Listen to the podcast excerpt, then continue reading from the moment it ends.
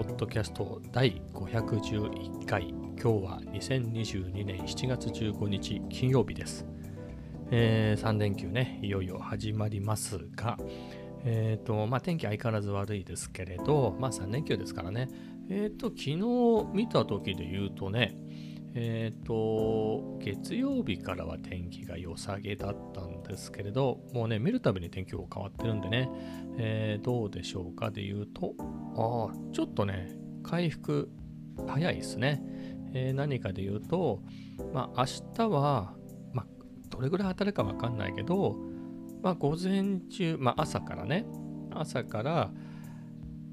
まあ、午後少しぐらいだったら曇りみたいですね。え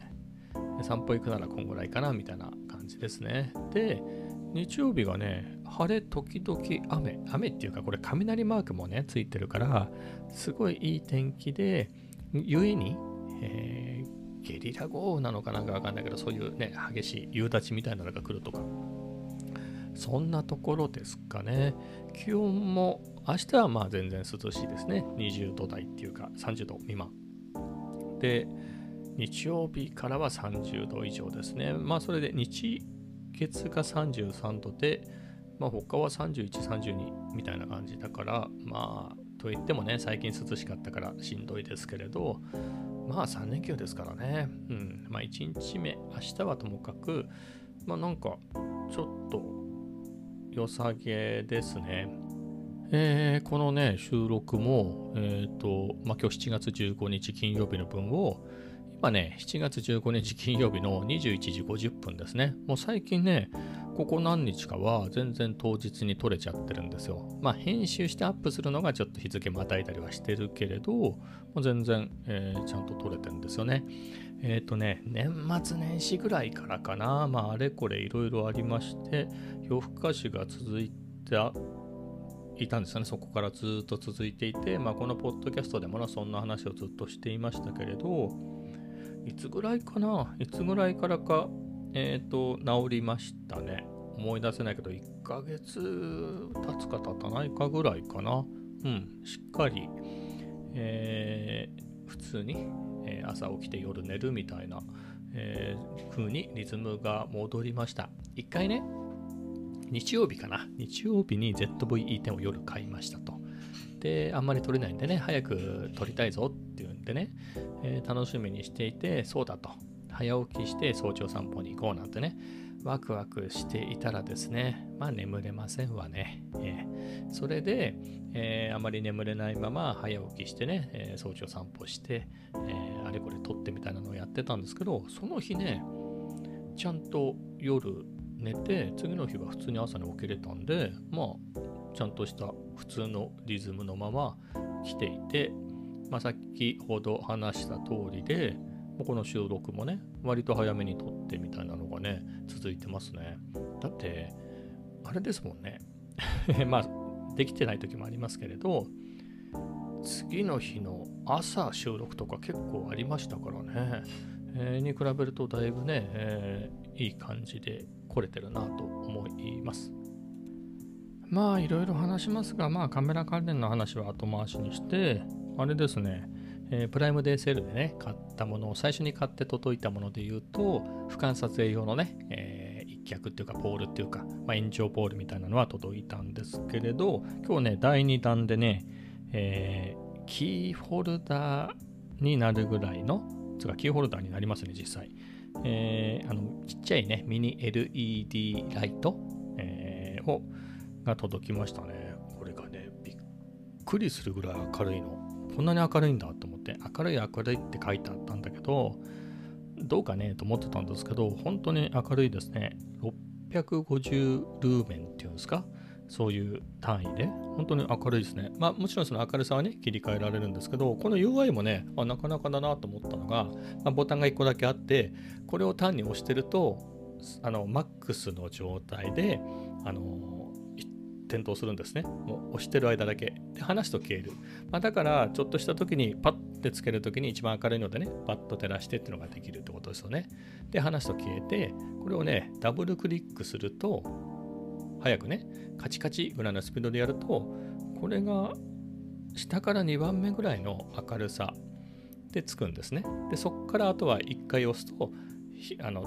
もう一段明るくなり、もう1回押すとさらに明るくなり。で、えー、それが、えー、マックスか。で、もう1回押すと一番暗い状態になり、みたいな。あとはね、その繰り返しなんですね、押すたびに。で、えー、ダブルクリックもう1回すると、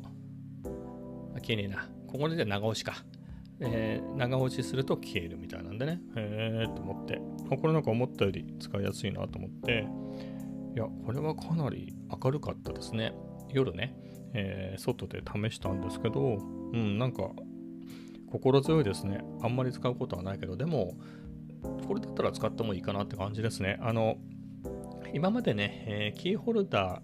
ーに、えっ、ー、とね、なんだっけ、えっ、ー、とね、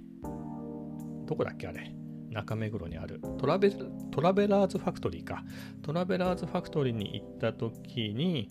えー、買ったね、真鍮でできた、なんつうんだろう、あれ。なんか、なんつうんだろう？えっ、ー、と、風のコンタックスのカプセルが、もうちょっとすごくでかくなったみたいなやつ。なんか中に、まあ、いろんな使い方はあるんだけれど、えっ、ー、と、なんか紙で血液型とか書いて入れとくみたいなやつで僕はそれを昔飲んでたネキシウムっていう薬を、毎日飲んでた時期があって、えー、それを忘れた時のためにそこに必ず入れといてっていうようなね、えー、そういうのでやっていたんですけれどまあその薬はね全然病気が違う病気だってことが分かって飲む必要がなかったってことが分かったんでもう今飲んでないんですけれどなので中空っぽでえー、そのキーホルダーとしてだけ使っていたんですけど、まあ、それを外してね、代わりにこの EDC ライトってやつをね、えー、つけたんで、もうこれいつも持ち歩くんでね、まあいいですね。だから夜暗い時なんかは積極的に使おうかなと思いますね。あの特に、あのー、割とほら、歩道と車道がパキッとしてないようなところがあるんですよね。あの通るとあのたまに通る道で、まあ、そういうところなんかではこう、ね、自分の存在を知らせるために、えー、こういうのをねつけていこうかなと思います。何せ USB、マイクロ USB ですけどね、マイクロ USB で充電式なので、まあ、ちょこちょこ充電していればね、えー、そのバッテリーの心配はしなくていいでしょうし、ケチらずに、えー、やっていこうかなと思います。で、これ僕買う時に絶対僕の息子がこういうの食いつくなと思って、えー、思ってたんですけど、まあ、でもなと思って、その単に何かを落としたとかいう時の明かりで言うと iPhone にあるじゃないですか LED ライト。あれでも十分だからなと思って、まあ何でもかんでも買い与えるのはなと思って、あの買わなかったんですけれど、タイムセールの時に。いざ届いたらちょっとテンション上がっちゃっていいだろうなって見せたらいいねなんて言って欲しい？って言ったら欲しいななんて言うから、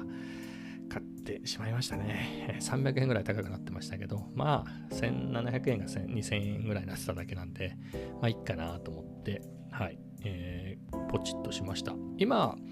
もうね、プライムデーセールで、まあ、めちゃめちゃ数売ってるんでしょうね、Amazon はね。えー、というわけで配送がね、今日金曜日にポチって、来週の水曜日ですね。はい。来週の水曜日に、えー、届きます。まあ僕は急いでないんで、まあ、本人もね、頼ん、買ってもらったこと忘れてんじゃないかな。はい。なので、良きかなと思います。まあ次は、月曜日にね、ステップアップリングですね、フィルターの 40.5mm、あの ZVE10 のキットレンズの、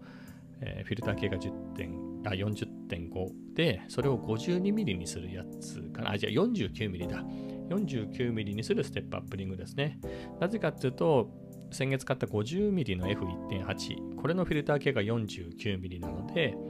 49から67にするステップアップリングは持ってるんで、まあその40.5から49にするステップアップリングを買っておけばね、あの、西のブラックミスト4分の1とかのああいうフィルターなんかも使えるしね、まあ、使う用事はないけど、まあ、NT フィルターも、えー、普段ね、えーと、メインが α7-4 で、えー、20mm とか、えーとえー、タムロンとかが 67mm 系なんでね、まあ、そこのフィルターに合わせてるんで、えー、そこでフィルター共有できるかなっていうことで、まあそんなに使うことはないかなとは思うんですけれど、まあせっかくなんでね、300円ですからね、これはタイムセルと全然関係なくて、えー、買っつなんですけど、まあただタイミングとしてはタイムセールの時に買ってますけれど、まあそれが月曜日に届きますね。はい。あとは水曜日に、あのー、アディダスの、えー、普通のスニーカーと、あとランニングシューズが届くと。はい。それまでは走んなくていいっていうことですね。はい。えー、ということでね、まあ、靴が、ランニングシューズが届いたら、朝なのか夕方なのかね、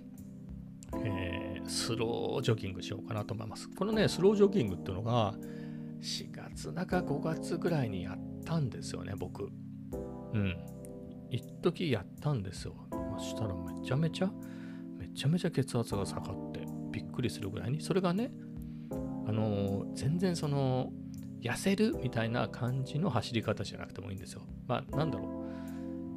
う。なんていうのかな。痩せる時も別にそんなに、はあはあはあはあ走らなくても全然大丈夫ですよ。僕の経験から言うと。そんなに速いペースじゃなくても、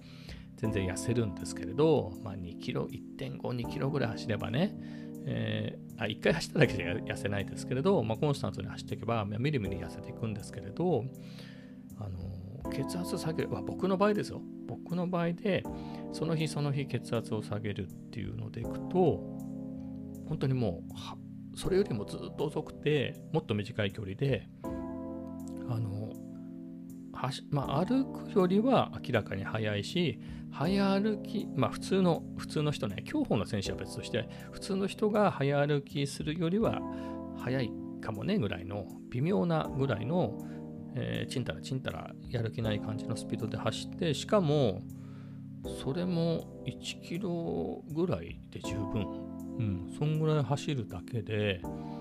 の、全然下がりましたね。もうそれがね、ずっと持続する。まあ少なくともそのその日ぐらいは、ずっと低い状態が、まあ、続いて、まあ、僕の想像ですけど、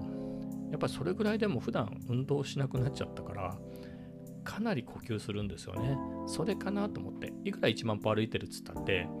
あの壁散歩でね、そんな、はっはっみたいなのでは歩いてないですからね、変質者でしょ、そんな。普通に歩いてて、はは言ってたら。そんな呼吸が荒くなるような歩き方はしてないから、やっぱりその心肺機能的には全然鍛えられてないんですよね。劣る一方で。それが、さすがにいくらゆっくりでも、その歩く以上のスピードでね、行くから、何分かその呼吸が、まあ、心拍数も上がっていくし、呼吸もね、えー、普段の歩いただ歩いてる時よりは、激しくなって、まあ、深い呼吸になるしね、まあ、それでたくさん空気吸ってみたいなのが、まあ、血流とかそういうのに関係するのかなと思います。まあ、ただ別にこれは民間療法的に勝手にやってるわけじゃなくて、まあそうやったら下がったなっていうのと、あと、まあ日々血圧も測ってるし、まあね、昨日話した通り、えー、普通にね、定期的に通院してね、えー、血液検査とか採尿もしてね、検査もしてるんで、そういう中でやってますからね。はいえー、それをもって勝手に薬を飲まなくなるとかそういうの話ではないので、まあ、もしそれでずっと下がってんなら飲まなくてもいいんでしょうけど、まあ、ちゃんとね、モニタリングして、お医者さんにも見てもらっての話なんで、まあ、そういうところでは楽しいですよね。あのやっぱり数値がいい数値だとね。まあ、健康のためにもある程度ね、走っとくっていうのはいいだろうして。はい。まあ、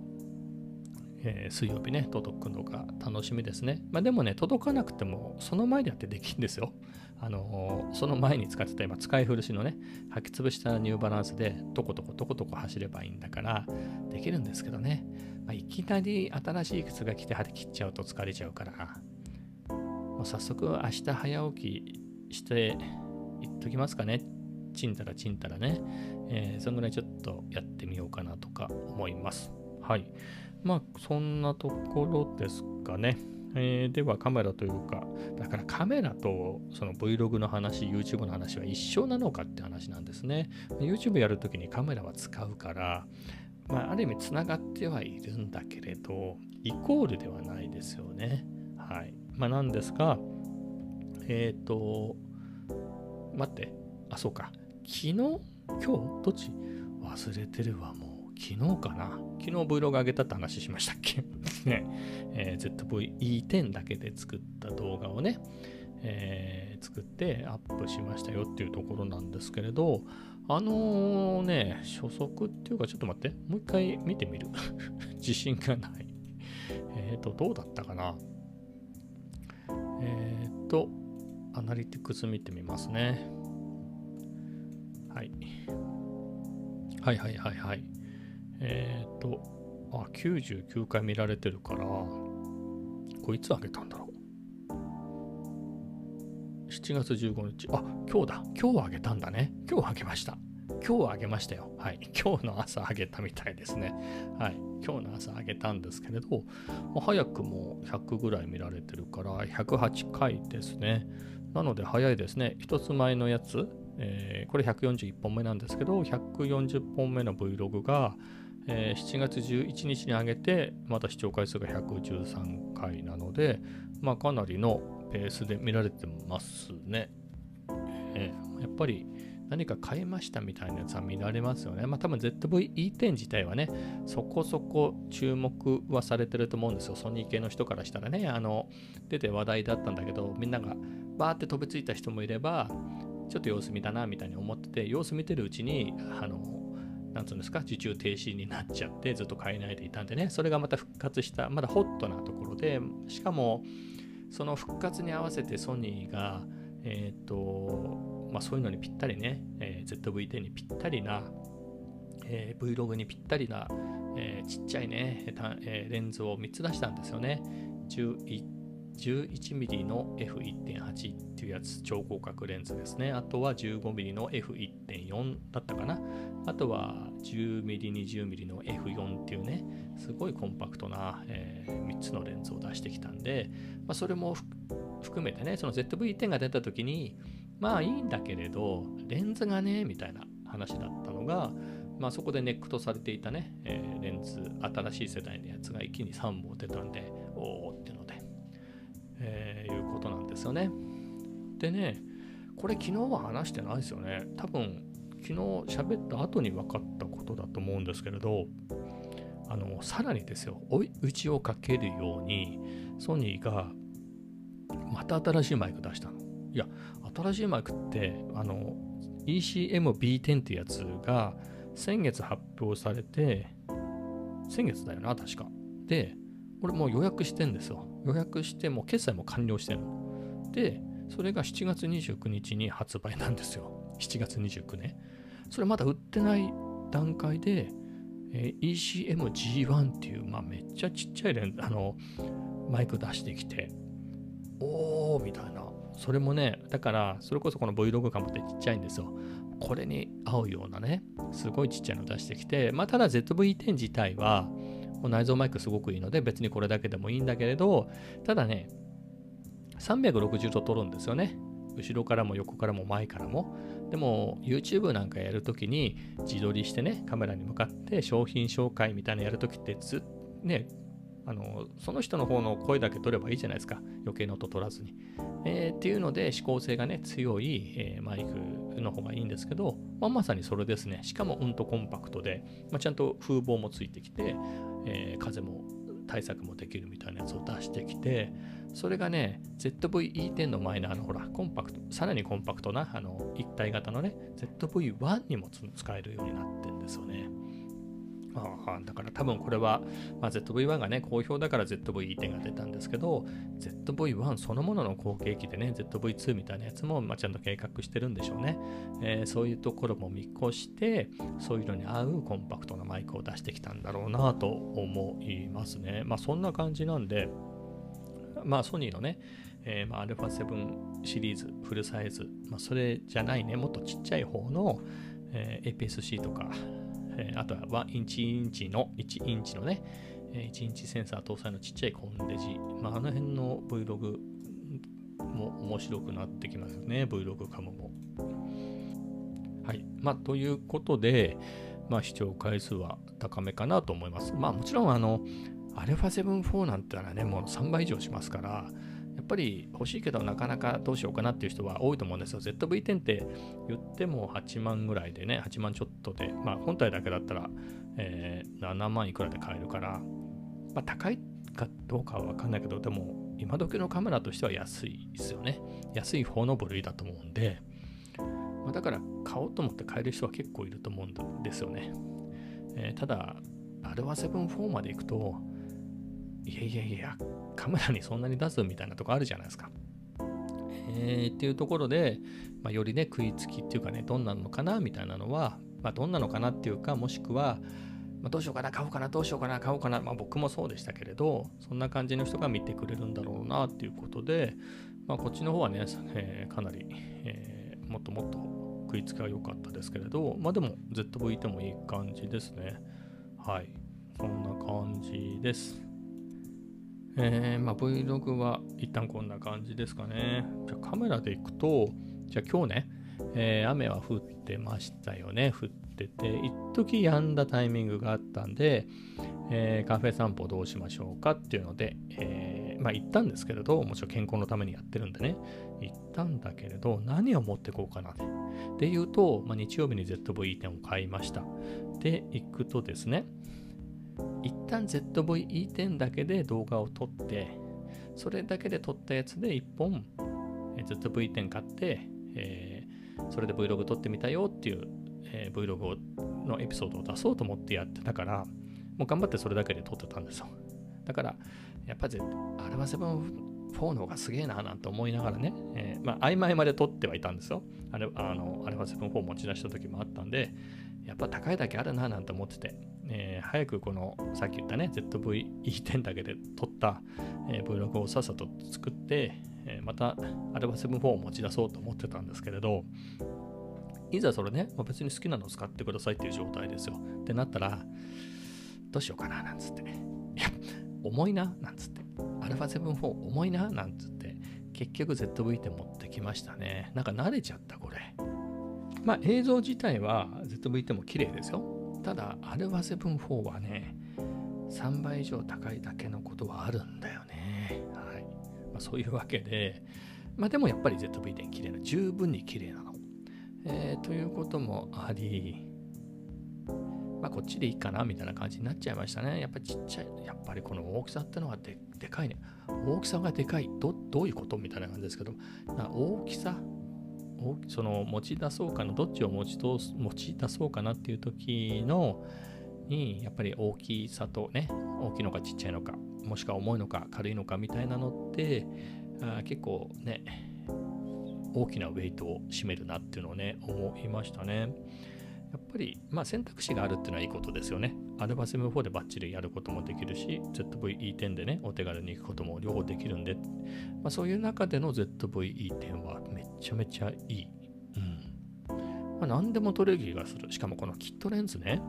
写りはいまいちではあるけれど、まあ動画だったらまあまあいい感じですかね。まあ、古いレンズなんでね、これもの、ものがね、古い世代なんですよね。さっさとこれ新しい世代の出したらいいと思うんですよね。キャノンとかだと、これ 15mm スタートなんですよね。あの APS-C 用の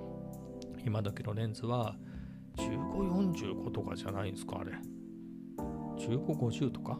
望遠側はいいんで、広角側でね、やっぱり Vlog カムっていうぐらいの言うんであれば、15mm スタートぐらいでね、もっとパキッとこう映る、えー、やつね、えー、出してくると。まあ、音フォーカスの速さとか、音の静かさとかはま全然あの静かなんで、まあ、動画でも全然いけるんで、まあ、それ自体はいいですけれどね。まあでももうちょい映り頑張れっていうのは思いますね。はい。なので、まあでも、大きさとか、まあ、現状これしかないですからね。まあそう考えると、まあ、全然満足して、うん、これはこれでいいよっていうところではありますけどね。あとね、思ったのが、これはパワーズームなんですよ。アルファ、なんだっけこれ。あ、ZV-10 ね。だからアルファ6000シリーズとかのキットレンズですよ。は、パワーズームなの。で、電源入れたら、ビヨーンってね、え、レンズが飛び出してきてみたいな、え、やつなんですけれど、アルファ 7C ね、あれが出た時にキットで新しく発売された2860の F4 の5.6みたいな、えー、コンパクトなズームレンズがあるんですけれど、あれ自体は悪くないと思うんですけど、あれがね、そのパワーズームでもないし、この電源入れてもダメで、そこからそのピントリング、ズーム、ズーム？ズームのリングかな？あれをぐるんって回すと、レンズがポコってこう、長く伸びて飛び出してきて、そこから撮影できる状態になるみたいな。だから電源、そのレンズをコンパクトにしまっちゃった状態でね、電源入れちゃっても撮れないのね。なんかそういうのあったでしょ？あの、ペンとかの標準レンズとかでもあったと思うんですよ。オリンパスのね、ペンとかの標準レンズ、あ、標準ズームでもあったと思うんですけど、あのちっちゃい系ね。えー、この ZV-10 のね、えー、キットレンズは、普段コンパクトで、けど電源入れると勝手にビヨーンって伸びてくれるんで、こういうやつだったらよかったのにね。だってどう、α7C って、まあ、写真もそうだけど、やっぱりね、中身は α7-3 ですからね、ほぼ。って考えると動画に強いね、えー、カメラなので、まあ、それのキットレンズがね、くるって手で回してレンズを飛び出させてからじゃないと撮れないっていうのはちょっとめんどくさいですね。まあ、飛び出した状態でずっとも あの持ち歩けばいいのかもしれないけれど、この、その点、この ZV-10 のね、キットレンズの、何これ、えー、1650F3.5、5.6パワーズームね。これは、その点すごくいいですね。はい。なのでね、アルファ、まあ、アルファ7シリーズっていうか、まあ、フルサイズのね、E マウント用で、こういう標準系の、えー、パワーズームのやつがあるといいなとは思いますけど、まあでもそこで言うと、これね、悩ましいの。今や僕、フルサイズと APS-C の両方持ってるでしょ？あの、コンパクトさを追求すればやっ、ぱ IPS-C の方が圧倒的にちっちゃいんで、じゃあこの ZV-10 用にね、え、10mm、20mm っていう超広角の APS-C 用の、えー、広角、超広角のズームレンズを買うのか、その方が取り回しはいいんですよ。それ自体は α7-4 は APS-C モードで、えー、撮れるんですよね。3300万画素あるんで、APS-C のレンズ撮ったら、まあ、1400万画素相当かな、写真だと。で、あの動画だったらね、えー、と全然3300万画素あるんで、5K からのオーバーサンプリングの 4K 動画っていうのが撮れるんで、まあ、全然綺麗に撮れちゃうんですよ。だから 5K から 4K のオーバーサンプリングだから、そこは多分、まあ、カタログ上は ZV-E10 と同じですかね。5K のやつを、えー、4K にオーバーサンプリングしてたから、もうちょっと違ったか、もうちょっと、あれは ZV-E10 のが広かったかな。まあでもまあまあそんな感じでオーバーサンプリングするのは間違いなくて、で、取れるんで、まあ、コンパクトにしたいんだったら、まあ、α7-4 でもね、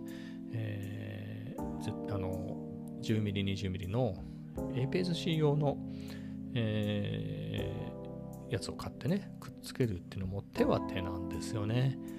うん。まあ、もったいない気もしなくはないけどね。まあでもどっちでも使えるし、うん。まあ、ありはありですよね。もう、まあ、メインは写真なんで、そうは言っても、あ、写真じゃない、動画なんで、あの、だから言った通りね、動画の場合 4K は 4K で撮れるんで、写真だとね、あの画素が1400万画素に減っちゃうけれど、まあ、って考えると、うん、そういうのもありだなと。だから 1020mm でね、えー、まあ APS-C で超広角だけど、まあ、α7C は、じゃない、α7-4 はね、ボディ内手ブレ補正もあるし、なんだったらアクティブ手ブレ補正もあるしでね、まあ、アクティブ手ブレ補正は両方あるんだけど、クロップ率が低いんで、まあ、こっちでそういうのもありだな、みたいなこと思いますね。はい。まあ、みたいな感じですね。まあ、いろいろあるな、っていうのを思いました。まあ、ただ、なんだろう、やっぱり 7K からのオーバーサンプリングと 5K からのね、オーバーサンプリングは、まあ、違いますからね。はい。っていうのと、あと、なんだろう、えズーム倍率が変わってくるんですよね。何かっていうと、例えば、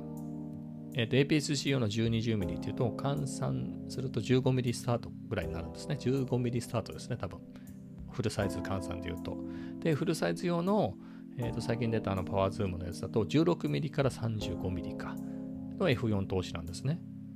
で、まあ16なんでまあ大体一緒だとすると、そっから 35mm までは取れますよねと。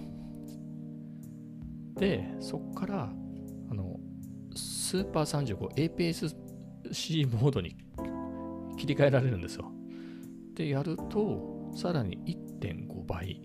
えー、なんですか、えー、ズームした状態になるんで、まあ、50ミリぐらい。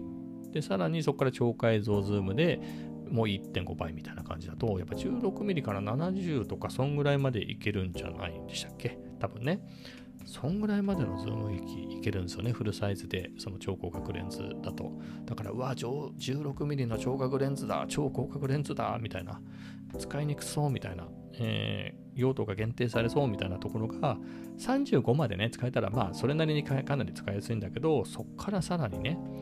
もう倍ぐらいまで、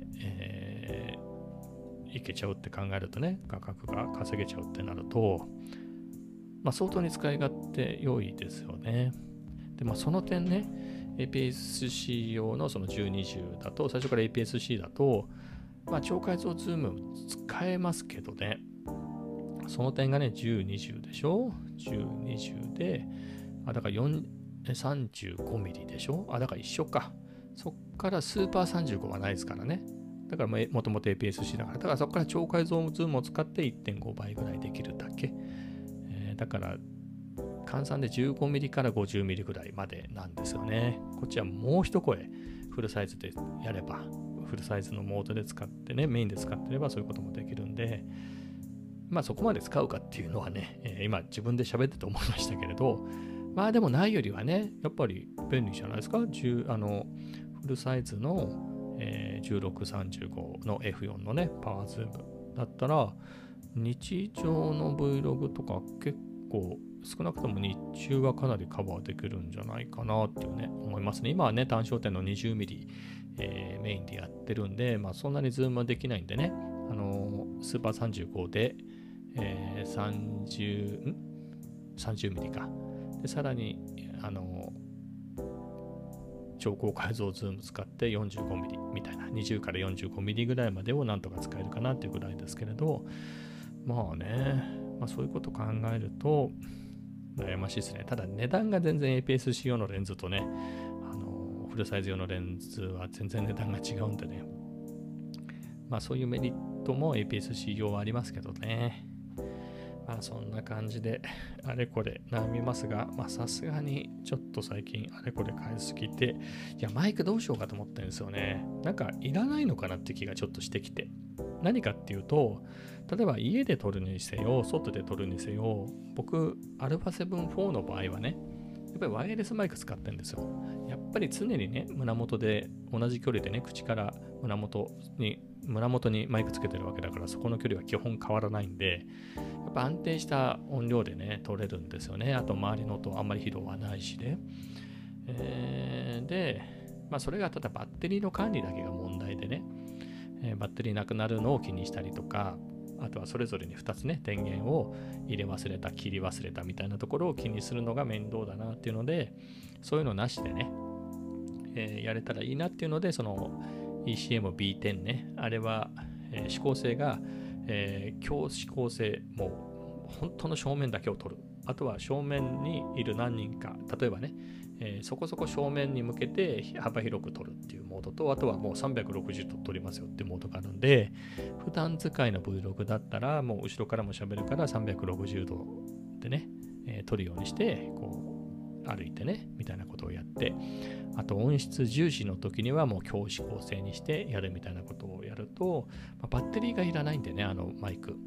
だからそういう点でお手軽装備になるなっていうね、お気楽装備になるなと思って音質も抜群にいいし。っていうのは思ってるんですけれど、何せね、あれでかいんだよね。あの、なんつうのか、全長はそうでもないですけど、全高ね、高さがめっちゃあるんですよね、あれ。あれはちょっとでかすぎかな、みたいなのはね。うんまあ別に重いわけじゃないからいいんだけれど、やっぱりそんだけでかいとね、ちょっと正直どうなのかな、あれはっていうぐらいでかいんですよ。であれば、いいのかな、買わなくてもっていう気がね、ちょっとしてきてるんですよね。その、えっ、ー、と、新しく出た方のね、ちっちゃい方のマイクでも十分じゃないかっていう気もしてて。まあ、もっと言うと、ワイヤレスマイクが抜群に使いやすいんですよ、僕の場合。であれば、まあ今使ってるワイヤレスマイクをもう一個もう1セット買い足すとか、それが一番安いかな、1万8000円ぐらいで Amazon で買えるから。か、もしくは、あの評判がいいワイヤレスマイクで言うと、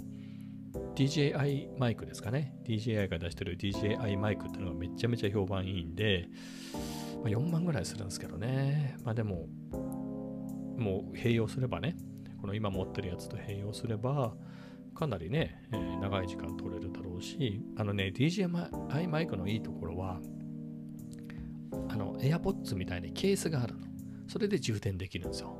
なので、使わないときにね、そのケースに戻して、えー、置くと、すぐ充電できてね。で、使うときには、えー、ままあまあ、自分につけちゃうね、えー、使ってる状態で、えー、その時は、あとはケースの方を充電しとけばいいじゃないですか。なので、ちょこちょこちょこちょこそうやってやってれば、そこは安心ですよね。あの、今使ってるね、ソニーのワイヤレスマイクも充電できますよ。充電はできるんですけれど、うん、まあ、みたいなね。かなりそのやりやすさがね、あの、マイクロ USB で充電しなきゃいけないんですよ、ソニーのやつ。しかも送信機と受信機ダブルで充電しなきゃいけないから、だからこれもね、新しいの出てくれたらいいなと思うんですけどね、意外や意外、去年出たばっかりっていうね、はい。まあそういうところもあってね、やっぱマイク関連ね、まあ、ただ、やっぱりワイレス便利とはいえ、やっぱり電源の問題があるんでね、あと電源っていうのはそのバッテリーとか、バッテリーの残量っていう問題と、入れ忘れみたいな問題がね、入れ忘れ、消し忘れみたいな問題があるんで、まあそこも悩ましいですよね。その点 ZV-E10 はね、内蔵マイクが、まあ指向性はなくて360度取っちゃいますけれど、モフモフもついてね、もうこれだけでまあ結構いけちゃうんで、そういう点は割り切りでね、楽だなと思いますけど、まあ悩ましいな。はい。まあでも、普段使いで言うと、このワイヤレスって十分ですね。いつも持ってるね、ソニーの純正のワイヤレスでいいんですけど、やっぱり旅に出た時ですよ。もう一日持たないから、どっかで充電しなきゃいけなくて、それがね、手間なんで、